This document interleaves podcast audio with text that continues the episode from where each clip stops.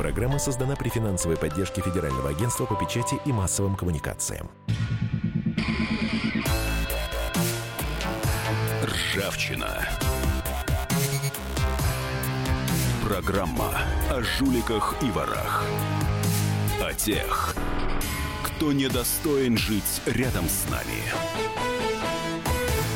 Микрофон обозреватель «Комсомольской правды» Владимир Ворсобин. Сегодня будем говорить о человеке, который я считал одним из самых честных и прогрессивных губернаторов. Я лично с ним знаком, и поэтому для меня эта новость была как гром среди ясного неба. Никита Белых, губернатор Кировской области, был арестован, и поэтому сегодня, естественно, программа «Ржавчина» о нем.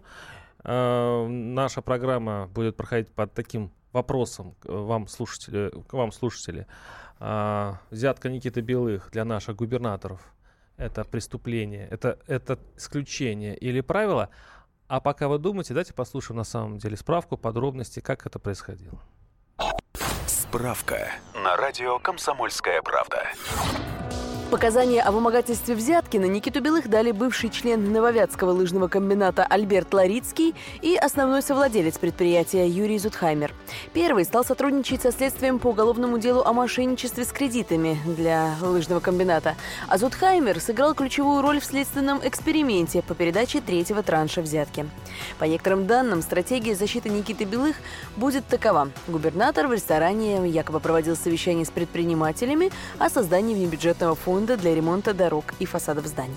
Ранее глава Кировской области в Басманном суде Москвы заявил, что деньги предназначались для нужд Кирова, и не стал отрицать факт их получения. При этом в материалах дела Белых нет документов, которые подтверждали бы, что деньги были спонсорской помощью. Напомню, что Никита Белых был задержан в минувшую пятницу в ресторане московского бизнес-центра «Лота Плаза». При задержании была использована специальная краска, нанесенная на купюры и пакет с деньгами. На фотографиях Следственного комитета видно, что следы краски есть на руках главы региона. В правительстве Кировской области заявили, что региональный кабинет министров работает в штатном режиме. Обязанности председателя правительства временно исполняет замгубернатора Алексей Кузнецов. Да, остается тот самый вопрос. Это история для наших губернаторов. Исключение или правило. И напомню, наши телефоны 8 800 200 ровно 9702. И представлю наших гостей в студии. Николай Михайлович Миронов, руководитель Центра экономических и политических реформ. Здравствуйте, Михаил Михайлович. Добрый день. И Антон Арасланов, мой коллега.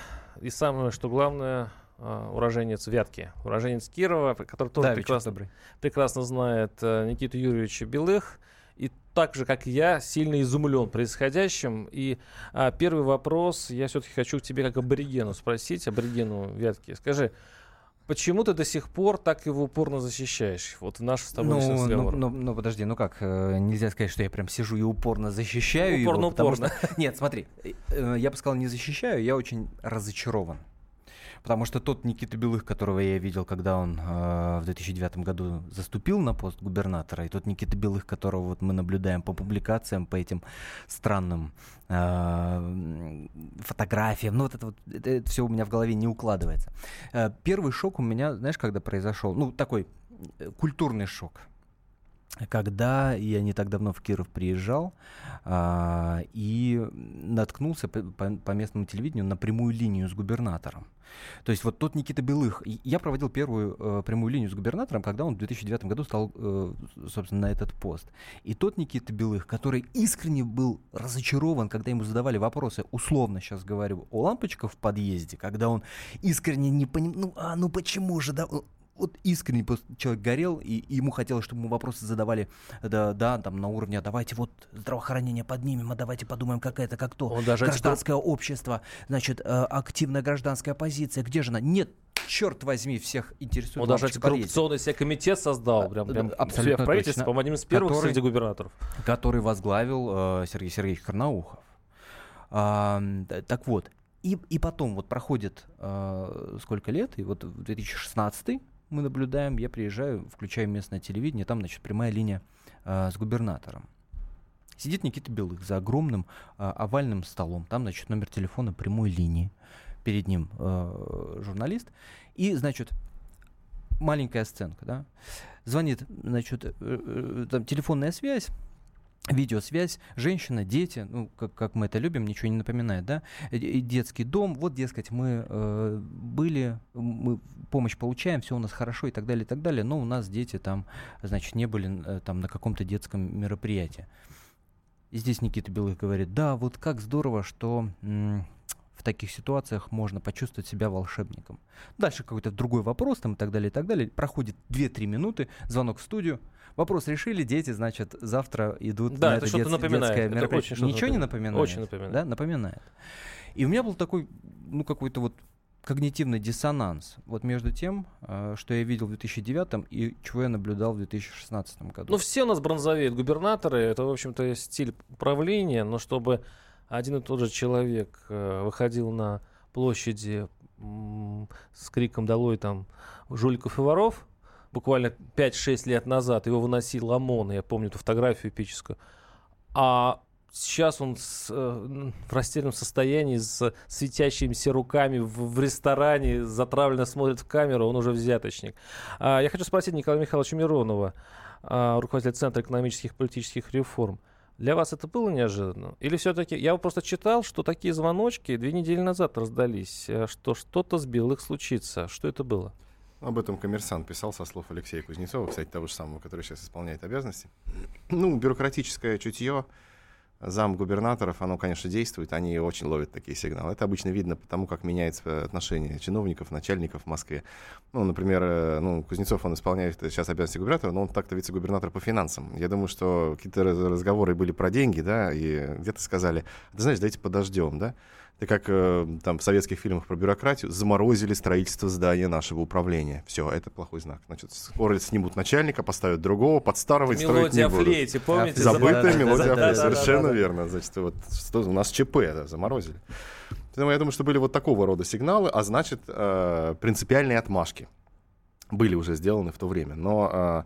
Что касается Белых, то я бы здесь взял за основу, конечно, не 16-й год. В 16 году это был уже готовый, так сказать, результат. И 9-й, и 16-й год действительно разделяет просто огромная пропасть. С Никитой что-то начало случаться в 11-м, на самом деле. Тогда первые произошли такие... Я вас перебью, тут пишут наши слушатели, видимо, из Кирова. Звоночки-то были с начала губернаторства, значит, звоночки были оправданными. Извините, все-таки я... Про звоночки с начала губернаторства расскажу вам после перерыва. Да, буквально у нас остается 10 секунд до этой части. Мы расстаемся на буквально 2-3 минуты. Напоминаю, наши телефоны эфира 8 800 200 ровно 9702. Ржавчина, оставайтесь с нами, говорим о Никите Белых, губернаторе Кировской области. Ржавчина. Программа о жуликах и ворах.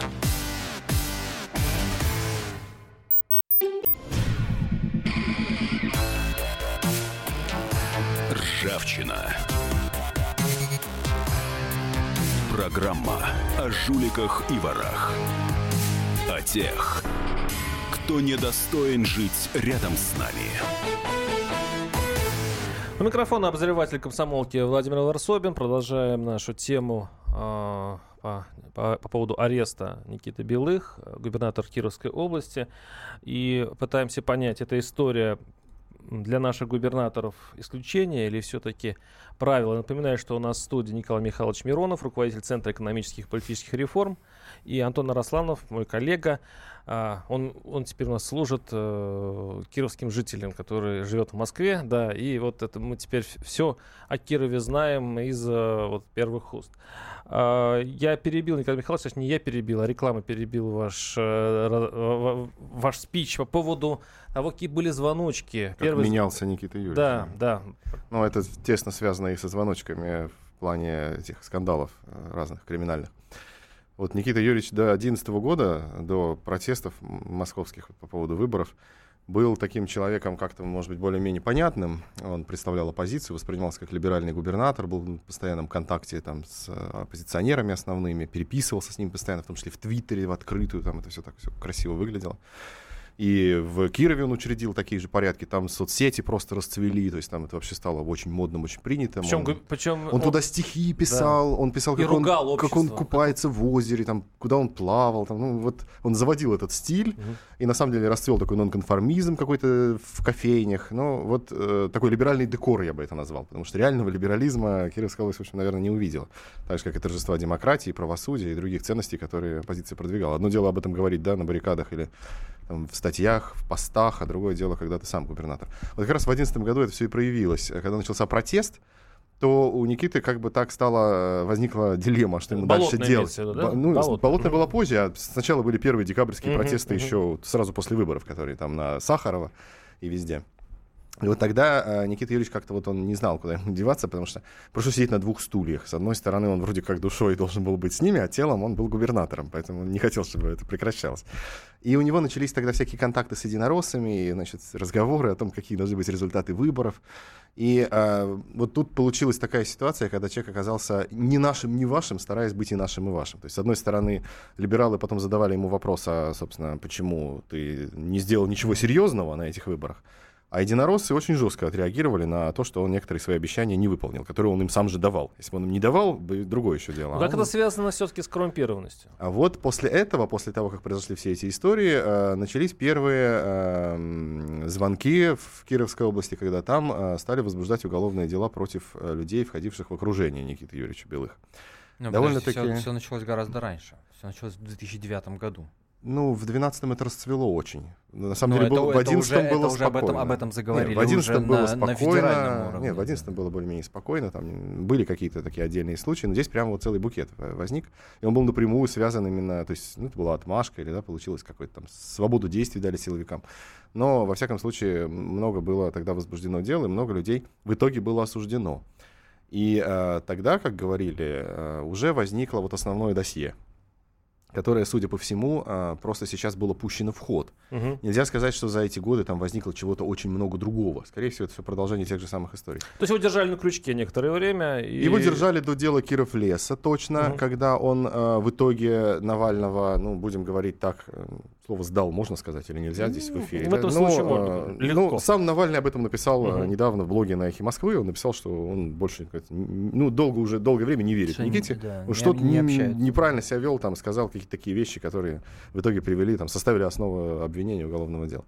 Вот. Но после этого Никита Юрьевич был очень спокоен, потому что вроде как его перестали дергать, и потом даже переназначили. И вот он как-то расслабился, и вот, видимо, это... И случилось, то случилось. Но он очень сильно изменился. Он стал носить георгиевскую ленту, он отругал Машу Гайдар, то есть он просто поменялся вот весь. Да? У нас сейчас на связи еще один житель Вятки, Николай Варсегов, наш специальный корреспондент, который сейчас делает расследование по поводу того, что на самом деле все-таки случилось с Никитой Белых. Николай, привет. Да, добрый день. А какая версия тебе ближе все-таки? И действительно ли ты веришь в то, что Никита Белых средь бела дня в Москве брал руками грязные, имеется в виду напачканные спецсредством, купюры в 100 евро. Ну, их там было много, да. Нет, ну, есть все-таки определенная логика. Ну, вот его показали, рассказали. Ну, что? Нет, логика мне что подсказывает? Значит, вот есть люди, которые в это не верят. А не верят, у них довод такой. Его подставили. Значит, все это спровоцировали. Но вопрос, а для чего? Вот для чего, с какой целью его подставлять человека, который не представляет никакой опасности там для Кремля, для кремлевской власти, который не является тут каким-то вятским Че Геварой, значит, борцом за народное счастье. Вот что, смысл-то какой? Ну, взятка, она и есть взятка. Какие версии сейчас ближе, то есть какие версии сейчас разрабатываются и обсуждаются в Кирове? Да вы знаете, значит, я сегодня разговаривал с одним умным человеком, с юристом, таким знаменитым кировским. Он говорит, конечно, я тоже, как и многие мои коллеги, не понимаю. Никита Белых, говорит он, долларовый миллионер. Я спрашиваю, откуда это известно? Ну, он, скажем, говорит так, что у нас есть с ним хорошие общие знакомые, которые все это прекрасно знают. Вот. И зачем ему было вляпываться, значит, вот эту непонятную историю? Вот. Хотя вот этот же человек, как и его коллеги, они совершенно, так скажем, не подвержены той мысли, что вот его подставили. Да, вот как-то вот он попал. Но что это за загадка, это еще предстоит раскатывать и раскатывать. Потому что, сейчас совсем недоумение, никто толком ничего не знает.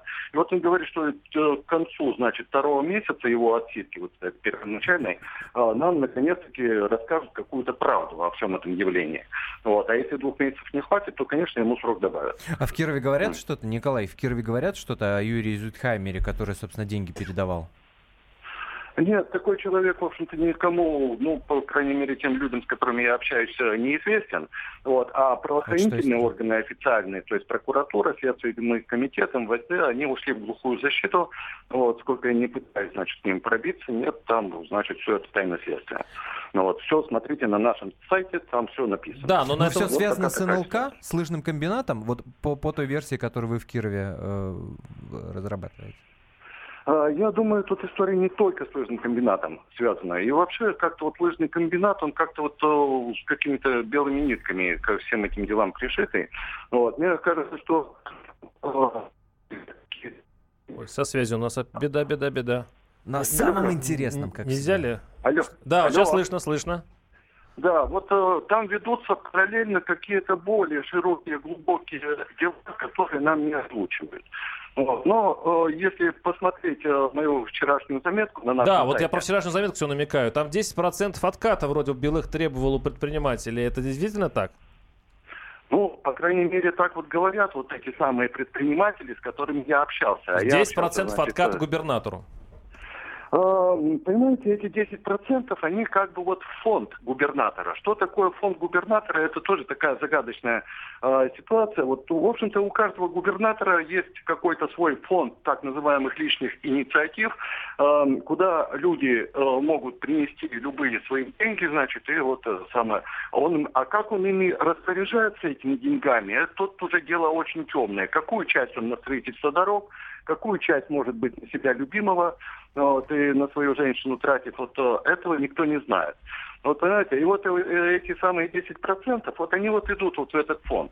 Что это как взятка, считать? Не взятка, но формально, я думаю, да. Нет. Да. Формально? Я не знаю, как это... Одно дело, получите контракт, если 10% будут наши, другое дело, да, контракт ваш, но чем можете, помогите. Естественно. То есть, хочешь давай, хочешь не давай. Давайте представим ситуацию, вы директор Кировского колхозного рынка, да? К вам пришли и сказали, свободно, хочешь дай, хочешь не давай. Да. Естественно, как человек разумный, вы дадите. А если придут к вам из фонда... А потом в прокуратуру побежите. Животных, вы их пошлете. Спасибо, Николай. Это был спецкор наш Николай Варсегов в Кирове. Он сейчас как раз копает это дело. Я надеюсь, что выкопает хорошее расследование, и мы наконец-то поймем, на самом деле, откуда там ноги растут. Хотя я, честно говоря, думаю, что мы еще долго не будем понимать что-то внятное. Я напоминаю, что на студии Николай Михайлович Миронов, руководитель Центра экономических и политических реформ. Николай Михайлович, наши слушатели... Нам еще минута остается до прерыва, но давайте, может быть, успеем. Наши слушатели пишут, что у нас в стране создана система, при которой каждое ведомство является удельным княжеством. Все прогнило полностью. На чайку, что... Пишут, то читаю. ФСБшниками нарыто город дел, по которым его смело можно расстрелять. И что? То есть у всех более-менее важных персон у нас в государстве есть какой-то крючок, и все на нем болтаются и висят. А Белых решили, потянуть или на потеху публики, или потеху нашего общества, которое соскучилось по таким делам, когда вора сажают в тюрьму. Мы продолжим этот вопрос. На этот вопрос вам придется ответить через 2-3 минуты. Сейчас мы уходим на перерыв. Наши телефоны 8 800 200 ровно 9702. Оставайтесь с нами. Это была Ржавчина. И будет. Ржавчина. Программа о жуликах и ворах.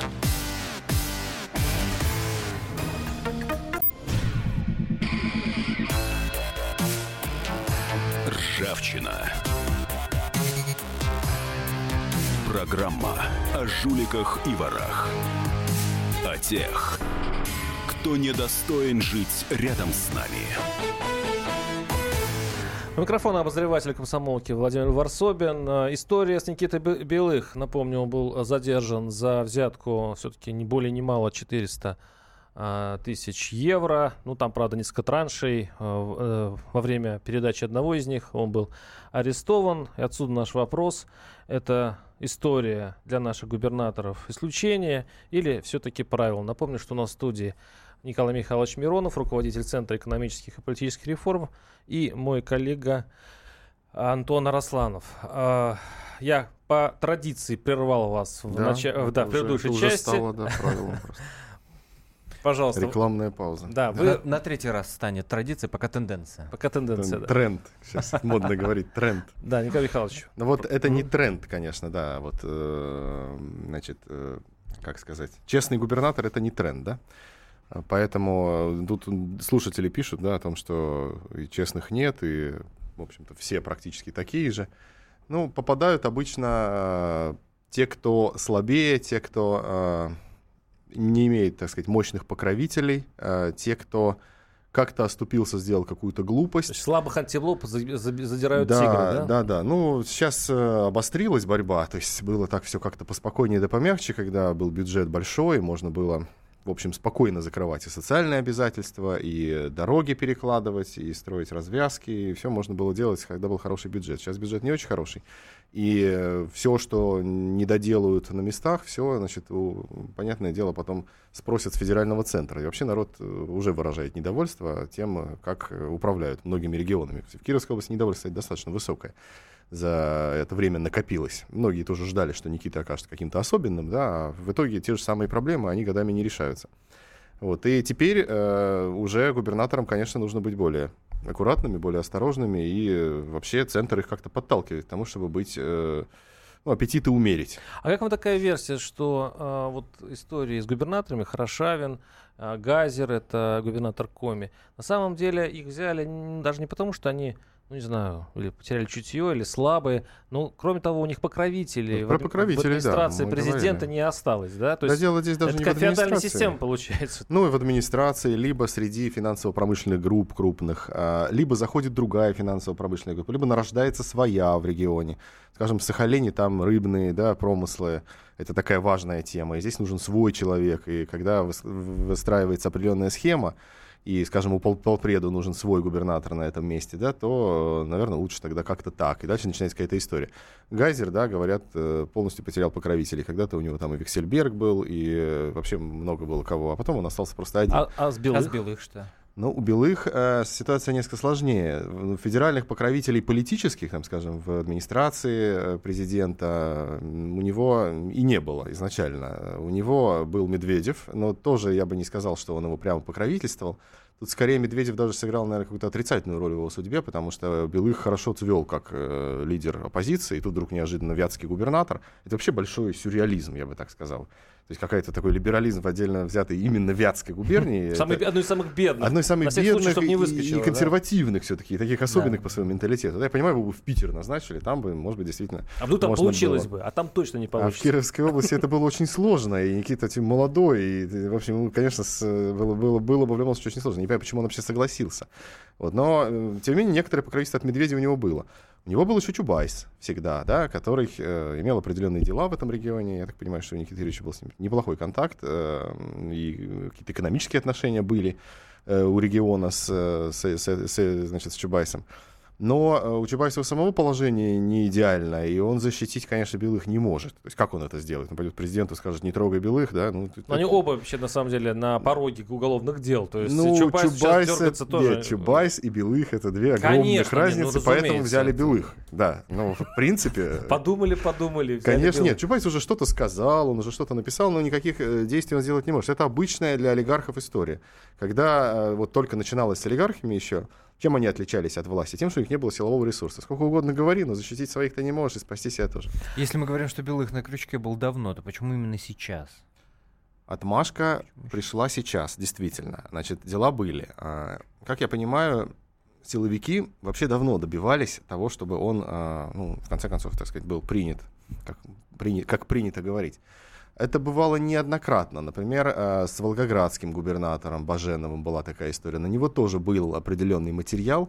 Что-то оно вот как-то ждали, не сразу, подбирали, смотрели, как разрулить ситуацию, в конце концов ее разруливали. То есть я так понимаю, что просто там в 2012-2013 году не были готовы сразу менять руководство региона. Это могло быть связано и с какими-то крупными экономическими процессами, и просто с банальным отсутствием преемников. Да, заметьте, что мы сейчас не говорим о том, что если человек вор, то он должен сразу идти в тюрьму. Да? Сколько, оказывается, интонаций и условий. То есть он должен быть уже не нужен, он должен быть невыгоден, он должен быть без покровителей. Да, сам по себе факт того, что ты вор, действительно не является. У нас на связи сейчас еще один житель Вятки, Сергей Косолапов, политолог, основатель гражданского движения «Ночной патруль» и, по-моему, противник, один из самых последовательных противников Никиты Белых. Сергей, здравствуйте. Здравствуйте. Кстати, мы тут говорим про звоночки с того, что начинал. Сергей Анатольевич, поправьте меня, если я ошибаюсь. 2009 год, буквально через полгода после инаугурации Белых заводит дело на Шипова такого, да, советника? Нет, на Шипова прямо вот он когда пришел, Никита Белых, было объявлено, уже уголовное дело, вот прямо с момента вот как объявлено было. То есть сразу же Шипов, он сразу же был задержан, сразу сел, а вот второй, на о котором вы говорите, это лет... Вотинов. 5,5 лет. А потом через год, значит, Вотинов за взятку, за попытку взятки в 10 миллионов, и его на 3 года. Совершенно верно. То есть я к тому, что... Антон, да, ты сейчас погружаешь нас в незнакомые многие фамилии. Нет, дело не в фамилиях, а дело в том, что с 2009 года в окружении Белых уже начинается... Окружение, там было другое окружение на тот момент. То есть это были люди, которые были в самом начале, они, насколько я понимаю, не были именно его людьми, с которыми он имел дела, да? Или речь идет о его людях? О его советниках, конечно. Ну, меня больше всего интересует все-таки вопрос. Вы довольны тем, что получилось? То есть вы давно подозревали? Я думаю, сейчас у вас, наверное, праздник, да, Сергей? Да нет, у нас не праздник, у кого-то может и праздник, это, знаете, меня спрашивают сразу же, там, телефон раскалился, ты рад? Я говорю, я не рад. Я могу сказать, что я доволен, потому что человек давно к этому шел, но я уж абсолютно точно не рад, и по-человечески я понимаю, что он сейчас чувствует, что он ощущает. Человек настолько уверенный в своих силах, уверенный в непогрешимости, в неприкасаемости, вдруг попадает в такую ситуацию, когда даже позвонить-то некому как бы. Вот я просто слушал, о чем вы говорите. Тут два момента как бы. Во-первых, конечно же, это с политической точки зрения это удар по всем кандидатурам Медведева, потому что и тульский губернатор недавно снятый, и Газер, и Белых, это все его пришедшие в его президентство люди, и поэтому это некий удар. Но что самое главное, и вот тут просто прозвучало, хочу сразу развеять ваши сомнения, это о том, что там Никита либерал-губернатор, там еще что-то, шлейф либеральный, да, но он никогда не был либералом, он самый настоящий прагматик. Все успехи, о которых они говорят в области, которые по пальцам можно перечислить одной руки, это все за счет огромного количества кредитов, потому что при Николае Ивановиче, при предшественнике Белыха, область была закредитована на 1,5 миллиарда рублей, а сейчас больше 25 миллиардов. То есть для того, чтобы вы примерно понимали, какой размер, да, и какой долг, то есть на 70% закредитованы мы полностью, и это, соответственно, сейчас следующий преемник, он должен понимать, что он вполне реально столкнется с проблемой банкротства области. Сергей, скажите... Так как у нас нет там ни нефти, ни газа, ни алмазов, ничего еще. Ну, вы рассматриваете вариант, что это все-таки была какая-то инспирированная вещь, и что это... Некоторые вообще говорят, что это был какой-то сговор с властью, и Белых пошел даже на вот эту самую спектакль только для того, чтобы не получить еще более страшное обвинение, которое было у прокуратуры или администрации. Да нет, я не думаю, что это был вообще какой-то спектакль, я больше склонен, как ни странно, хотя совершенно там у меня нет доверия к этим людям, а признавать вот эту систему с банальной взяткой. Это реально была там 850-я встреча, абсолютно нормальная для этих людей. Это так делаются дела, к сожалению, в современной России, в том числе губернаторами очень многих регионов, потому что, реально вот кэшем, реально вот как в 90-е, реально вот в ресторане, вот как это все можно решать. Спасибо, что не в сауне, как говорится. И поэтому, конечно же, все здесь в шоке. Люди очень осторожны, потому что за годы уже они приучились, что все может перевернуться как в одну сторону, так и в обратную сторону, хотя тут точно не перевернется, потому что после такого показа демонстративного, да, то есть уже политическая карьера совершенно точно окончена, да, человеческая, может быть, не знаю, только если лавры Нельсона Манделы будут у человека. А так, конечно, это был большой шок и большое потрясение. Вот это вот то, что нужно сказать обязательно. И сидит сейчас эта команда, идут обыски, идут допросы, то есть понятно, что появляются в интернете документы. Вот те самые документы, которые я еще публиковал в 2013 году, они сейчас публикуются в разных журналах, в живых там у разных, так скажем, Сергей Анатольевич, у нас уже мало времени. На паузу уйдем небольшую, но останьтесь на связи с нами, ладно? После перерыва расспросим, как Белых себя вел, на людях и в быту, потому что одни говорят, что богатство какие-то немеренные, а другие говорят, что достаточно скромно. Мы вообще послушаем наших слушателей еще к тому же. Оставайтесь с нами. 8 800 200 ровно 9702. У нас работает WhatsApp и SMS-портал. Короткий номер 2420. Оставайтесь с нами. Ржавчина. Программа о жуликах и ворах.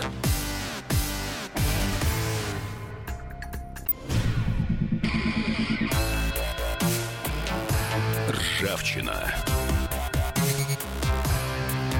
Программа о жуликах и ворах. О тех, кто недостоин жить рядом с нами. Обозреватель комсомолки Владимир Ворсобин продолжает препарировать случаи с Никитой Белых. Все-таки что это? Подстава, как сам Белых, кстати, назвал этот арест по поводу взятки. Взятка, напомню, 400 миллионов евро. Вот. Или ух это... Тысяч. 400 тысяч. У меня к четвертой части... Такой взяткой его не посадили. Кто смеется, это Николай Михайлович Миронов, руководитель Центра экономических и политических реформ. А это нервная реакция на такую сумму. Сумма просто... Я никогда не видел. Впечатляет. Да. И Антон Арасланов, мой злорадный коллега, который сейчас продолжит общаться. Говорят, 1 миллион рублей весит 21 килограмм. Ты знаешь, сколько может весить? 400 миллионов евро. Несмотря на это, я буду продолжать. Монетами. И Сергей Косолапов, политолог, основатель гражданского движения «Ночной патруль», сейчас с нами на связи. Антон, ты хотел задать вопрос? Сергей Анатольевич, по поводу того, что... как в любой ситуации подобного толка люди разделились пополам. Одни говорят, что миллионами долларов ворочил Никита Юрьевич и, так сказать, не пренебрегал возможностью показать собственное богатство. Другие говорят, что человек максимально скромный, жил аскетично, да, в резиденции у Черного озера за городом, но... Сколько наворовал Белых, хоть спросить Антон. Но не очень она роскошная. Нет, я с точки зрения того, как вот это...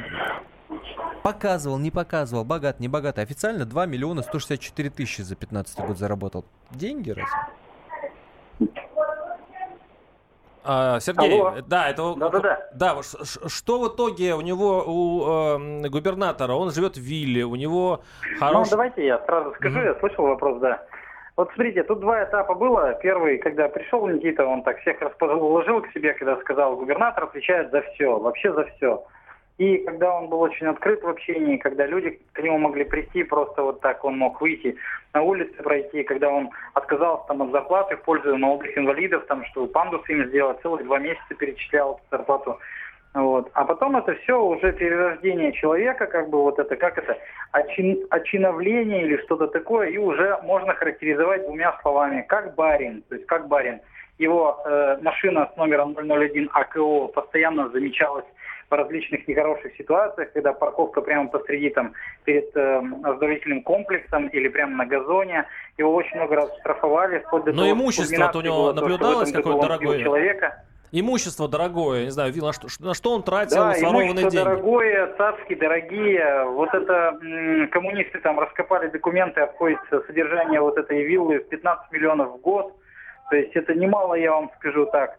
Для аскета, которым его позиционируют Гусельников в недавнем интервью, конечно, это все неправда. Никита жил на широкую ногу и всегда старался показывать это. Спасибо. Это был Сергей Косолапов, политолог, основатель гражданского движения «Ночной патруль» из Кирова и последовательный противник Никиты Белых. Это, в общем-то, чувствуется, потому что Сергей Косолапов говорит. Сейчас давайте послушаем, извините, тавтологию наших слушателей. 8 800 200 ровно 9702. Степан, слушаю вас. Здравствуйте. Здравствуйте.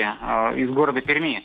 Как вы, наверное, понимаете, Белых до Кирова где-то был, да? И именно был в Перми. Он из Перми, Поэтому мне хотелось сказать, что он активное участие принимал в 90-е годы в приватизации. Очень много предприятий закрылось, люди оказались на улице, предприятия эти отошли к его организациям, где он работал. Поэтому, в принципе, это принцип бумеранга, человек отвечает хотя бы за 90 сейчас, я считаю, отвечает, потому что, просто так это нельзя оставлять. Первое. Второе.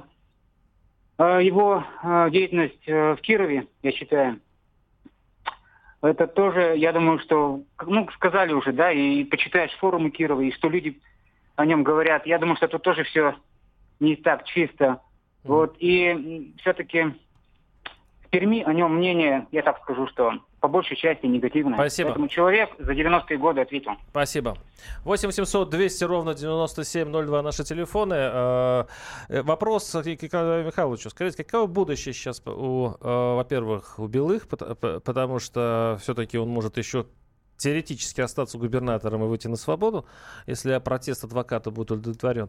Или, если его снимут, кто будет следующим губернатором? По Белых ответ короткий. У Белых будущего нет. Раз он под арестом, то это все.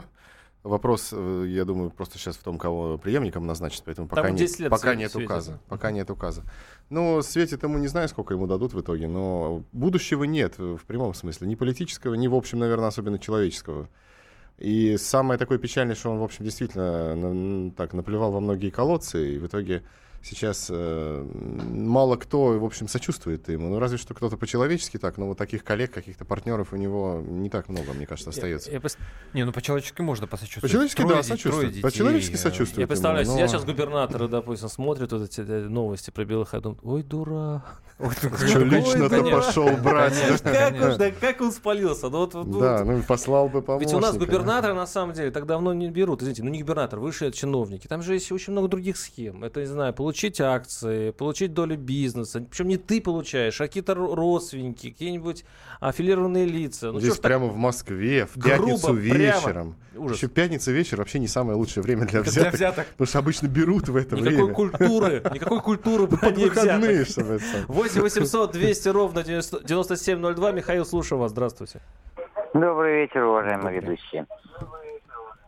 Да, слушаю вас. Знаете, я никак и ничего даже не хочу этим губернаторам сочувствовать, потому что, видите, сейчас они лозунг такой: бери больше, прячь дальше.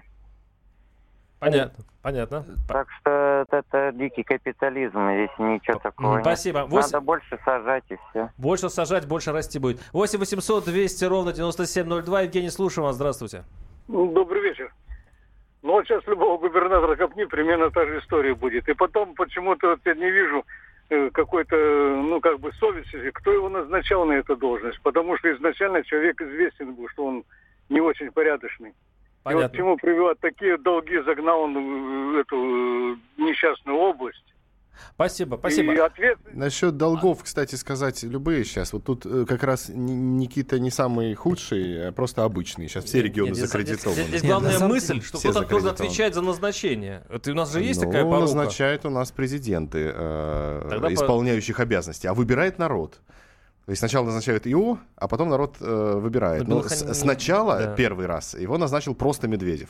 Там опять же законодательное собрание региона, если уж быть, так сказать, абсолютно юридически точным. Понятно, что там, проголосовали, никто не возражал, раз уж Медведев сказал. Значит, солидарная ответственность. Потом Путин его переназначил, и дальше он, уже в 2014 году, кстати сказать, когда действительно все материалы были, и дальше он переизбирался, получил, кстати, хороший результат. Ругают его сейчас кировчане, а 70%-то все-таки получил. Ругают, но я разговаривал с одним человеком. Он такой достаточно известный в Кирове и высокопоставленный, и считается одним из, так же как Косолапов, одним из противников деятельности Белых. Мы так просто по душам разговаривали, и он сказал очень важную вещь, которую многие на самом деле разделяют. Вот ты говоришь, да, ты губернатор, думает, дурак, куда пошел? Он сказал, только у Белых начало что-то получаться. Вот в смысле, только он научился, не о себе... Опыт вот это все-таки, конечно. А может быть российским губернатором, все. Значит, и это тоже. Вот без этого нельзя. Система тебя не принимает, если ты не участвуешь в таких сделках. Просто, если ты российский губернатор... Типа не по-пацански? Так вот само собой получается, видимо. 8-800-200-97-02. Игорь, слушаю вас. Здравствуйте. Здравствуйте, меня зовут Игорь. Я жил в городе Кирове, значит, с 99 по 2013 год, застал Шаклеина, и там до этого еще был губернатор Сергеенко. Вот в Кировской области. Вот в это время, вот пока они были, в общем-то, они, особенно ничего не сделали, не было никаких крупных строек. Много было незаконченных производств, и в городе, я как помню, переехал, свет не горел. Вот когда Белых пришел, может быть, какие-то деньги появились. Но вот ФОКи в районах закончили строительство полностью, начало какое-то жилищное строительство развиваться в городе. Я вот единственное, что, конечно, Белых не преуспел с производством, вот именно по факту получения вот как взятки, я ничего не могу прокомментировать, но я вот тут возвращался в Кирову буквально в отпуск, несколько месяцев назад. Мне Киров показался, как-то в хорошую сторону изменился. Поэтому вот что я могу сказать. Раз вы говорите, что это из-за того, что он кредиты брал, может быть, так. Может быть. Не спасибо. Он не он один, кстати. В Мордовии вообще вся закредитована. Там, Рязань вообще кошмар. Да. Каждый год по 5, что ли, миллиардов добавляется. Какой-то ужас. У нас остается мало времени, буквально там меньше даже минуты. Давайте все-таки подытожим эту историю. Чему научила все-таки эта история? Подытожит следствие. Чему нас научило? Или это ничего нового мы не выяснили? Да нет, ничего нового мы на самом деле особенно не выяснили. Ждем. Сейчас на самом деле главная интрига, кто следующий. Вот сейчас губернаторы сидят и все свои расклады перебирают. И думают. Торг идет. Да, но система пока не меняется, так чтобы вот это было какой-то последний плохой случай, там, или чтобы это стало исключением. Антон, ты будешь переживать за будущего губернатора так же, как за Никиту? Еще как, всей душой. Я больше буду переживать за область. Бедная, несчастная, растерзанная область. Узнаю вятку. И с вами был Владимир Ворсобин. Оставайтесь с нами, услышимся через неделю. Ржавчина. Программа о жуликах и ворах. Программа создана при финансовой поддержке Федерального агентства по печати и массовым коммуникациям.